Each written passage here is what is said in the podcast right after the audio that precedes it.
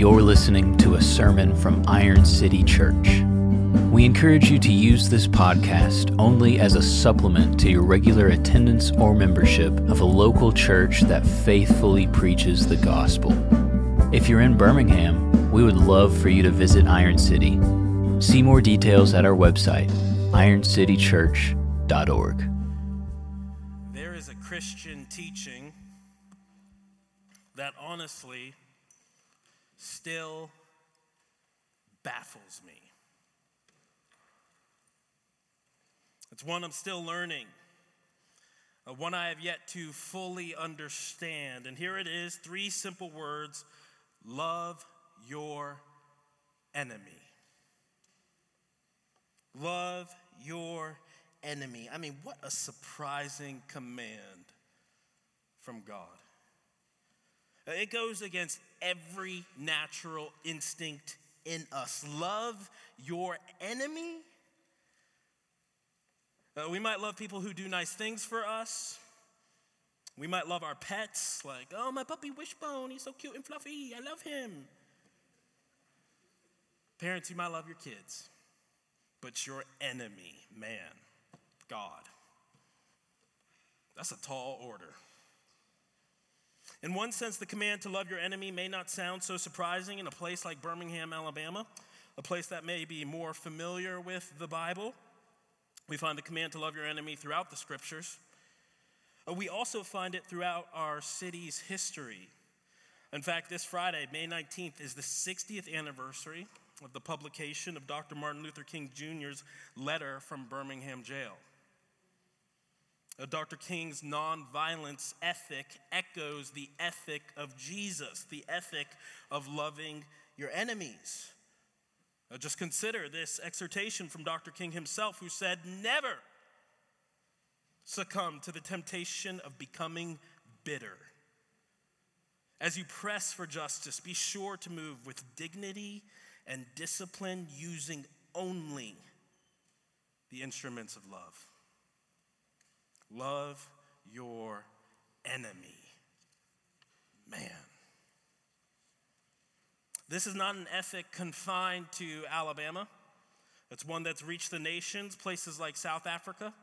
Uh, we've heard from one man wrongfully imprisoned in Martin Luther King. Here's another quote, this one from Nelson Mandela, who was wrongly imprisoned during apartheid in South Africa.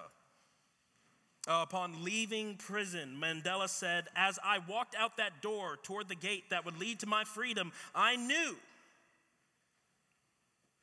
that if I didn't leave my bitterness and hatred behind, I'd still be in prison. In a room this size, there's bound to be some of us sitting here imprisoned by bitterness. But God calls us to love our enemies. And that is something we cannot truly do until we understand that God has done it first. Loving your enemies is something you cannot truly do until you understand that God has done it first. Turn to Mark 7. Mark chapter 7. It's on page 791 of those black Bibles around you. And just a heads up, we're looking at a lot of verses tonight. As we prepare to look at those verses, let me just give you our first of two points for tonight. Point number one God loves your enemies. God loves your enemies. Beloved, are you okay with the fact that God loves people you don't like? Let's look at Mark 7, verses 24 through chapter 8, verse 10. Look with me. Mark 7, verse 24. From there, he, Jesus, arose and oh, went, away to the region of Tyre and Sidon. And he entered a house and did not want anyone to know, yet he could not be hidden. But immediately, a woman whose little daughter had an unclean spirit heard of him and came and fell down at his feet. Now, the woman was a Gentile, a Syrophoenician by birth. And she begged Jesus to cast the demon out of her daughter. And Jesus said to her, Let the children be fed first, for it is not right to take the children's bread and throw it to the dogs. But she answered him, Yes, Lord, yet even the dogs under the table eat the children's crumbs. And he said to her, For this statement you may go your way. The demon has left your daughter. And she went home and found the child lying in bed and the demon gone. Then Jesus returned from the region of Tyre and went through Sidon to the Sea of Galilee in the region of the Decapolis. And they brought to him a man who was deaf and had a speech impediment. And they begged Jesus to lay his hands on him. And taking him aside from the crowd privately, Jesus put his fingers into his ears and after spitting, touched his tongue. And looking up to heaven, he sighed and said to him, Ephphatha, that is, be opened. And his ears were opened. His tongue was released, and he spoke plainly. Beloved, just pause. That reminds me of the hymn, There is a Fountain, that we so often sing. When this poor lisping, stammering tongue lies silent in the grave, then in a nobler, sweeter song, I'll sing thy power to save. But Jesus doesn't want folks to sing just yet. Verse 36, look with me. And Jesus charged them to tell no one. But the more he charged them, the more zealously they proclaimed it. And they were astonished beyond measure, saying, He has done all things well. He even makes the deaf hear and the mute speak. In those days, when again a great crowd had gathered and they had nothing to eat, Jesus called his disciples to him and said to them, I have compassion on the crowd because they have been with me now three days and have nothing to eat. And if I send them away hungry to their homes, they will faint on the way. And some of them have come from far away. And his disciples answered him, How can one feed these people with bread here in this desolate place? And he asked them, How many loaves do you have? They said, Seven. And he directed the crowd to sit down on the ground. And he took the seven loaves and Having given thanks, he broke them and gave them to his disciples to set before the people, and they set them before the crowd. They had a few small fish. And having blessed them, he said that these also should be set before them, and they ate and were satisfied. And they took up the broken pieces left over, seven baskets full. And there were about 4,000 people. And he sent them away, and immediately he got into the boat with his disciples and went to the district of Dalmanutha. Friends, this is the word of the Lord. We have what may seem to be three distinct, unconnected stories Jesus helping this woman, healing this man, feeding these thousands of people, all things we've seen Jesus do before, right? We've seen Jesus help people, even little people, even children with Jairus' daughter. Uh, we've seen him heal people like the paralytic. We've seen him already feed thousands of people in chapter 6. But what we haven't seen so much is Jesus helping and healing and feeding those people,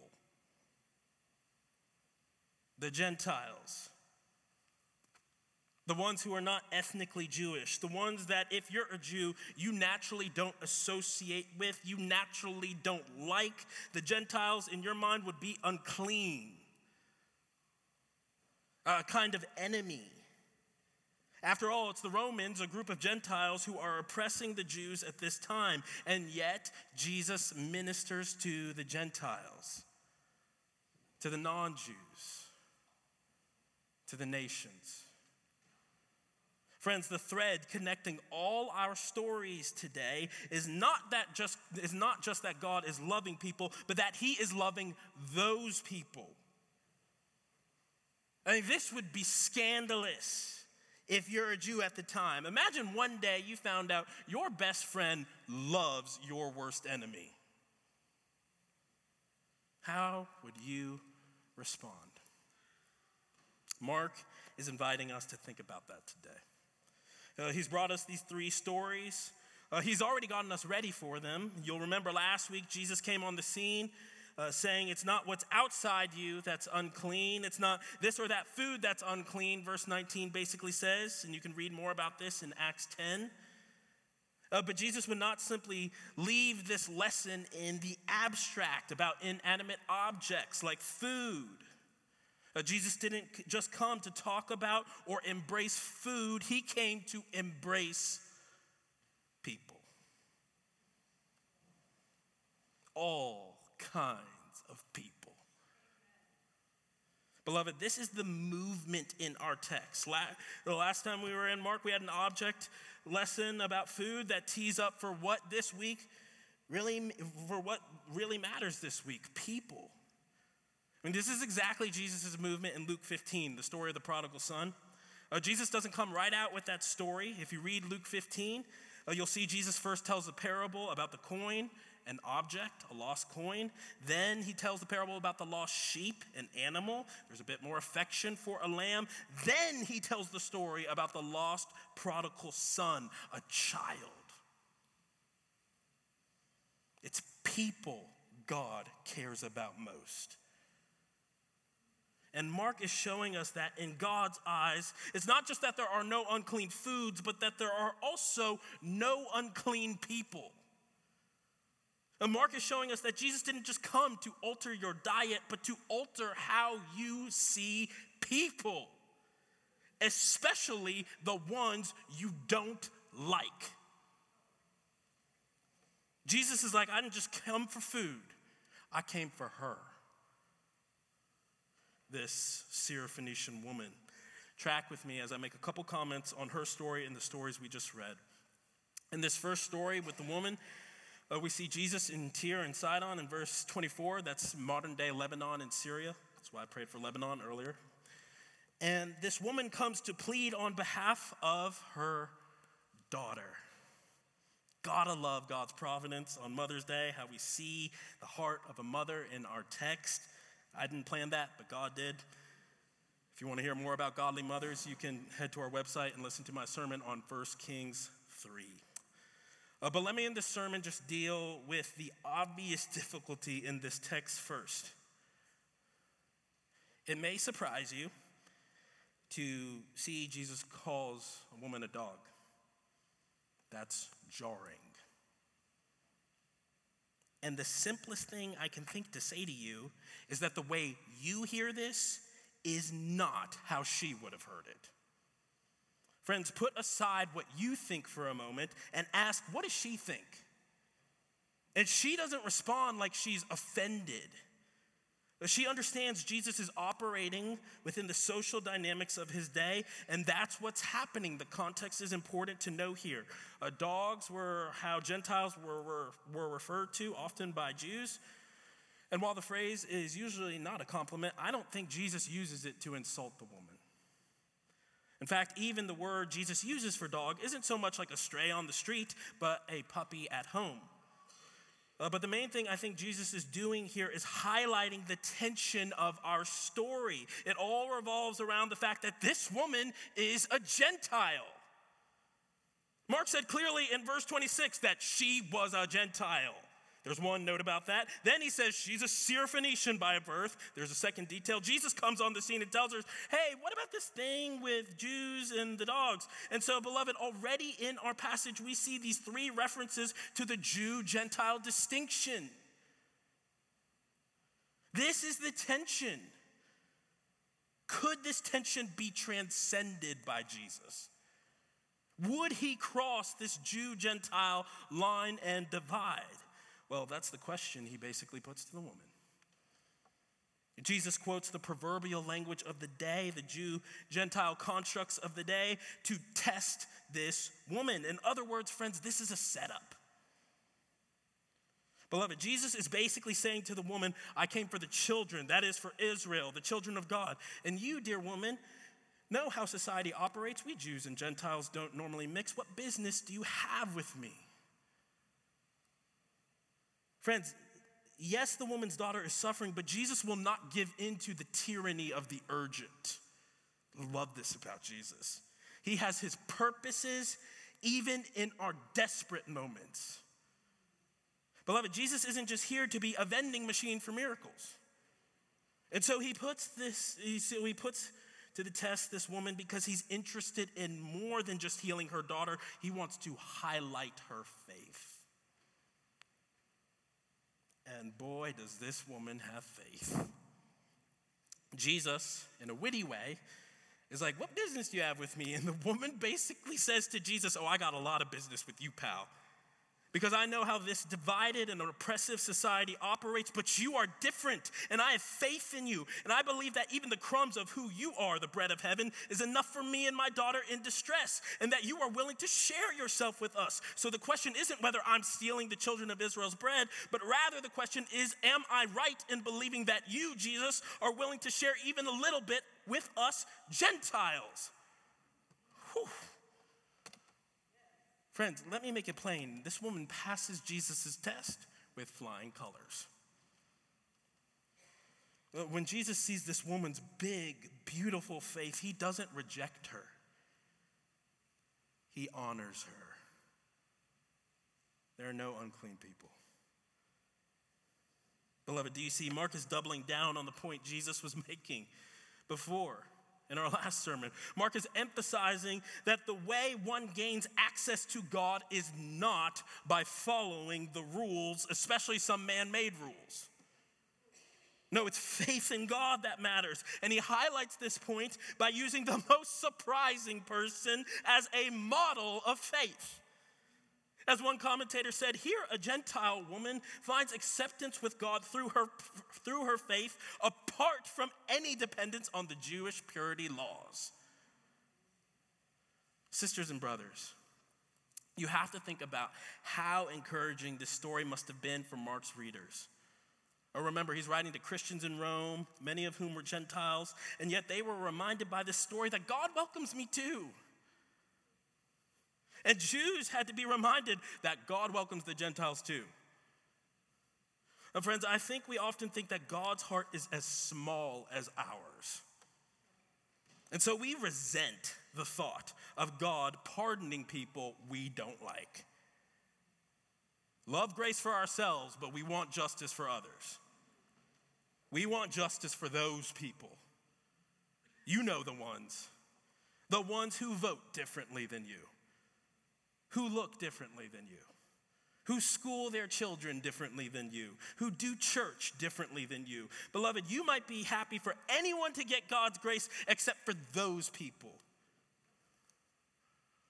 And I wonder who is that group of people for you? And who are you to say that God shouldn't love them? We need to keep going. We saw in verses 31 to 37 a mute and deaf man being healed in the region of the, the Decapolis. Verse 31 says, The Decapolis is where the demon possessed man, whom Jesus healed in chapter 5, went and told the people, quote, how much Jesus had done for him.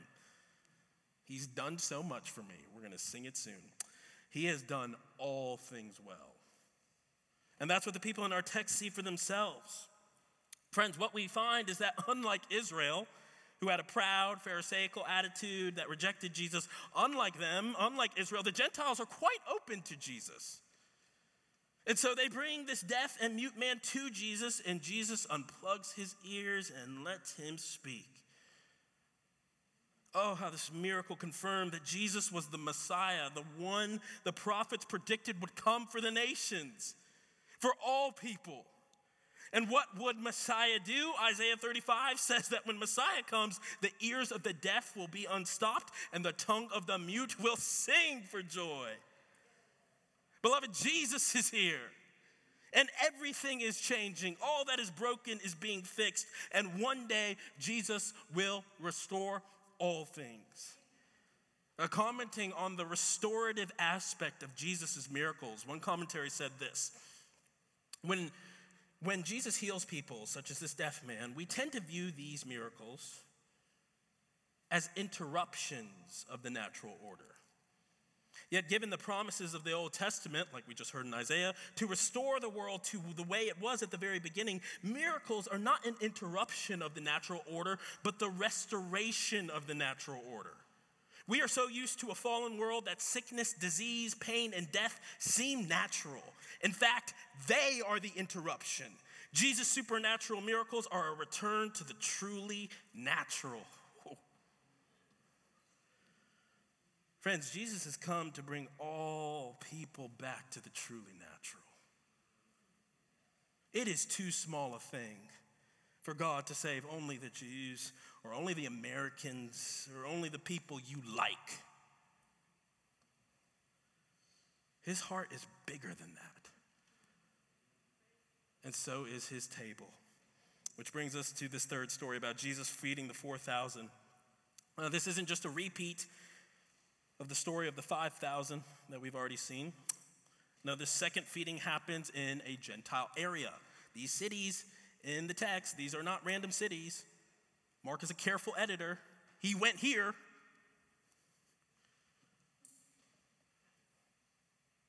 And so we see Jesus feeding folks in a Gentile area. Even this number seven, uh, which we hear a couple of times in this story, may be significant. Uh, you remember in the last feeding, the feeding of the 5,000, there were 12 baskets left over. And we talked about that as a representation of Jesus coming to the 12 tribes of Israel. He comes to them first. But in our text tonight, there are seven baskets left over. A seven is often the number of completion in Scripture, right? God created the world in six days, and on the seventh, He rested. Well, here, where there are seven baskets left over, could it be that this number represents that with the Gentiles coming into the kingdom of God, God's family is being completed? And they are resting satisfied. Beloved, don't miss how our stories tonight are connected. The Syrophoenician woman earlier in chapter 7, verse 28, asked for the Gentiles to eat the children's crumbs. This miraculous feeding of the 4,000 was the answer to the woman's request. In faith, the Syrophoenician asked, Hey, can we Gentiles get some crumbs? What do we see? But a little later, when Jesus, moved by that big old compassionate heart of his, feeds the Gentiles so richly in this feeding of the 4,000. Friends, the Gentiles here didn't just get crumbs, they got a whole meal. Chapter 8, verse 8 says, The people ate and were satisfied. Beloved, God is inviting all kinds of people to his table, including you. Point number one God loves your enemies. Point number two God loves you. Point number two God loves you. Do you understand that? A lot of people who bear the name Christian do not believe that God loves them. And I'm not just saying that, oh, God loves the Gentiles, so he loves you too, because you know most of us here are Gentiles. No, God loves you personally. Do you understand that? Do you believe that? I speak of the importance of understanding and belief because Jesus speaks of it. Look at chapter 8, verse 11 with me. The Pharisees came and began to argue with him, Jesus, seeking from him a sign from heaven to test him. And he sighed deeply in his spirit and said, Why does this generation seek a sign? Truly, I say to you, no sign will be given to this generation. And he left them, got into the boat again, and went to the other side. Now, they, the disciples, had forgotten to bring bread, and they had only one loaf with them in the boat. And Jesus cautioned them, saying, Watch out. Beware of the leaven of the Pharisees and the leaven of Herod. And they began discussing with one another the fact that they had no bread. And Jesus, aware of this, said to them, Why are you discussing the fact that you have no bread? Do you not yet perceive or understand? Are your hearts hardened? Having eyes, do you not see? And having ears, do you not hear? And do you not remember when I broke the five loaves for the 5,000? How many baskets full of broken pieces did you take up? They said to him, 12. And the seven for the 4,000, how many baskets full of broken pieces did you take up? And they said to him, Seven. And he said to them, Do you not yet understand. This is the word of the Lord. Our passage begins again with repetition, with something we've seen before. The Pharisees, the spiritual party poopers of the day, are back on the scene again to argue with Jesus again. And it's amazing. We just saw miracles and satisfaction, and now we are at man's nitpicking. The Pharisees' proud, self reliant hearts are on display as they try to test God. Now, friends, I don't think the problem is that they ask God for a sign, per se. Uh, Heather Edwards, she was at sermon read last night, helped me think through this very helpfully. Uh, asking God for signs is not necessarily wrong. But what is the heart behind your request? Is it to see God's goodness in faith or to prove that God isn't good in unbelief? In other words, beloved, the Pharisees were not making a good faith request. They, like the people at the crucifixion, were saying, Well, if you're God, do such and such. Prove it. God does not honor that kind of heart. He does not honor faithless requests. Friends, do not be deceived into thinking, well, if I just saw God do such and such, then I'd believe in him. The Bible is full of people who saw God do such and such and didn't believe in him. Y'all know Judas saw all of Jesus' miracles, right? Beloved, what Jesus is showing is that faith is so often what comes before the sign as opposed to after. What was it Jesus asked in John 20? Have you believed because you have seen me? Blessed are those who have not seen and yet have believed. The Pharisees do not believe Jesus. And so he leaves them. He and his disciples get in the boat, go away, but the problem of unbelief is not behind Jesus, it's with him in the boat. And that's because that unbelief is within his disciples' hearts. The text says that the disciples forgot to bring bread with them. Jesus knows they're going to panic about that, so he warns them. He says, Watch out for the leaven of the Pharisees. Leaven is something you use in baking. My wife Megan bakes. There's often leaven in our home. That's something you use to help dough rise. And you only need a little bit of it because leaven spreads, grows. Uh, but Jesus' disciples, as we have just seen, as we've seen before, do not get what he is talking about. They're like, wait, Jesus just mentioned leaven. Maybe he's talking about bread. Did you bring the bread? Wait, we don't have any bread. How are we going to get bread? Beloved, do you see the painful irony? The disciples start worrying about how they have no bread when Jesus is with them. The same Jesus who sent them out in chapter 6 with no food yet provided for them, the same Jesus who had miraculously fed 5,000 people, the same Jesus who just fed miraculously 4,000 people, that same Jesus is with them, and the disciples still worried about where they would find bread. I mean, Jesus has to be like, You're joking, right? And so Jesus asked the disciples seven questions. He gives them a thorough rebuke as he completely undresses their hearts and exposes their unbelief. But Jesus does not leave the disciples, he doesn't give up on them. And we're going to rejoice in that in a moment. But, sisters and brothers, first I want to make clear to you, clear to you that you, as a person who comes to church and learns the Bible, are vulnerable to having a hard, unbelieving heart.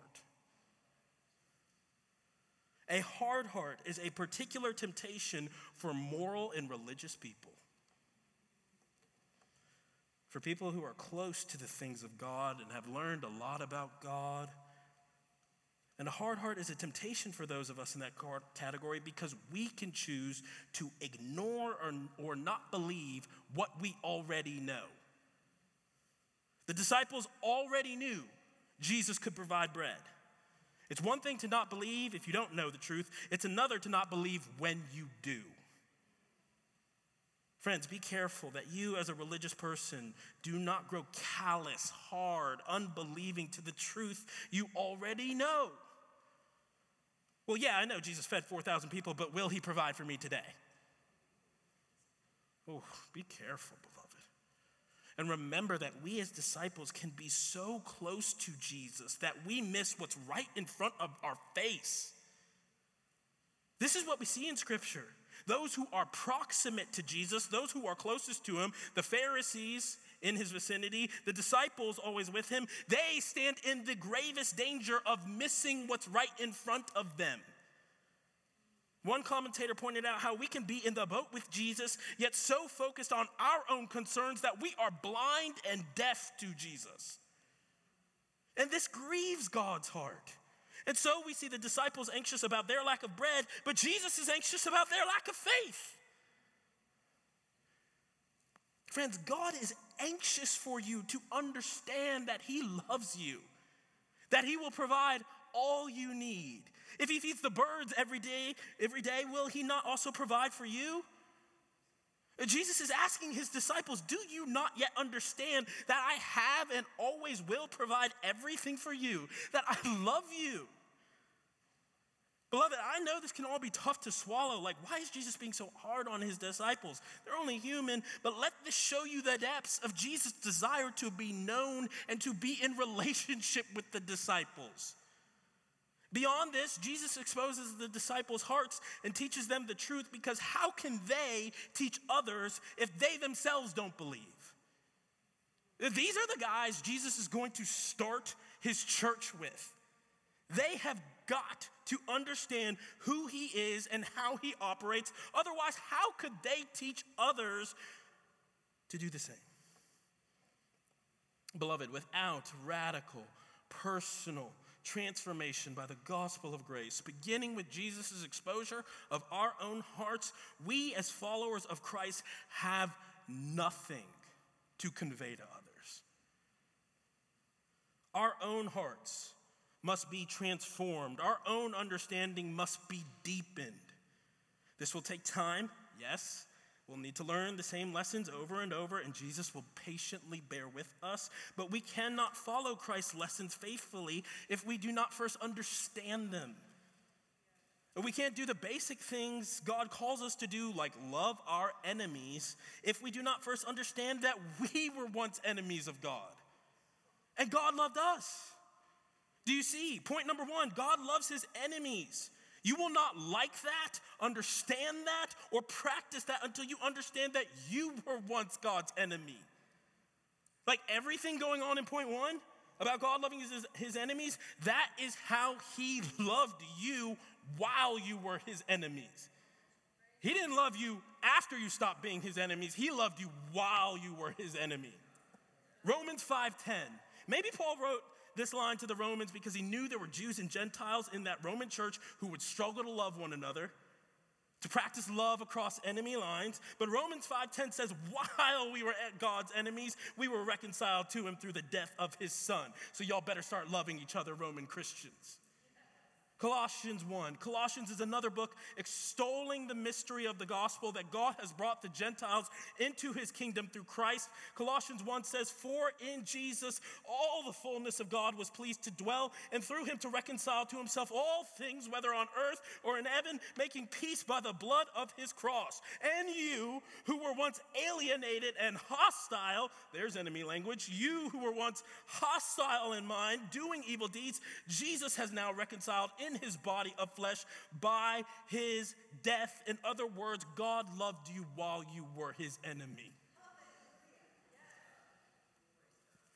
Friends, you must understand that there was a time you were no friend of God. He was a friend to you, but you were no friend to him. Now you sinned against him, rebelled against him, you're over here worried that Jesus called a woman a dog when you've called people made in the image of God way worse things in your life. And yet, in love, Jesus came and laid down his life for you, his enemy. Beloved, he loves his enemies, he loves you unto death. I need y'all to see this. We may love our comic books, our Marvel movies, but the gospel is the only story in which the hero dies for the villain. And that's what happened on the cross. Jesus took your place. He died the death you deserve for your sins, but he was raised three days later from the grave and now offers forgiveness to all who would leave their sins and trust in him. He is our only hope. He is the world's only hope. And He is the only hope of the people you are tempted to hate. And if you don't understand that God loved you when you were acting like them toward Him, you will never love them. At least not as God intended. Beloved, this is why we have the book of Jonah. Book of Jonah could be renamed those people, the book of those people. God is saying, Jonah, you may not, you may not love them, but I love them. And so, friend, my exhortation to you who live in segregated Birmingham is to go love your enemy. Because God loves your enemy. Just as he loves you, who so often doubt him, who are so slow to believe his character and his promises. And friends, I'm just preaching to myself here, just to be clear. I am slow to believe that God loves me and will provide for me. I didn't even think He'd provide this sermon to preach. Truly. I bet Jesus was like, you, Really, Isaac, are you serious? I've provided for you every time you've stood in that pulpit. Sister, brother, He will provide everything you need. He provided everything you needed, even while you were his enemy, because he loves you, just like he loves your enemy. The question is do you understand that? The good news is Jesus will keep working with you till you do. Let's pray.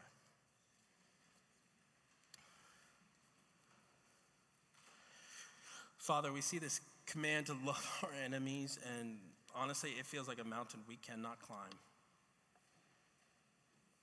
And so we thank you that you are God who comes down the mountain and you help us.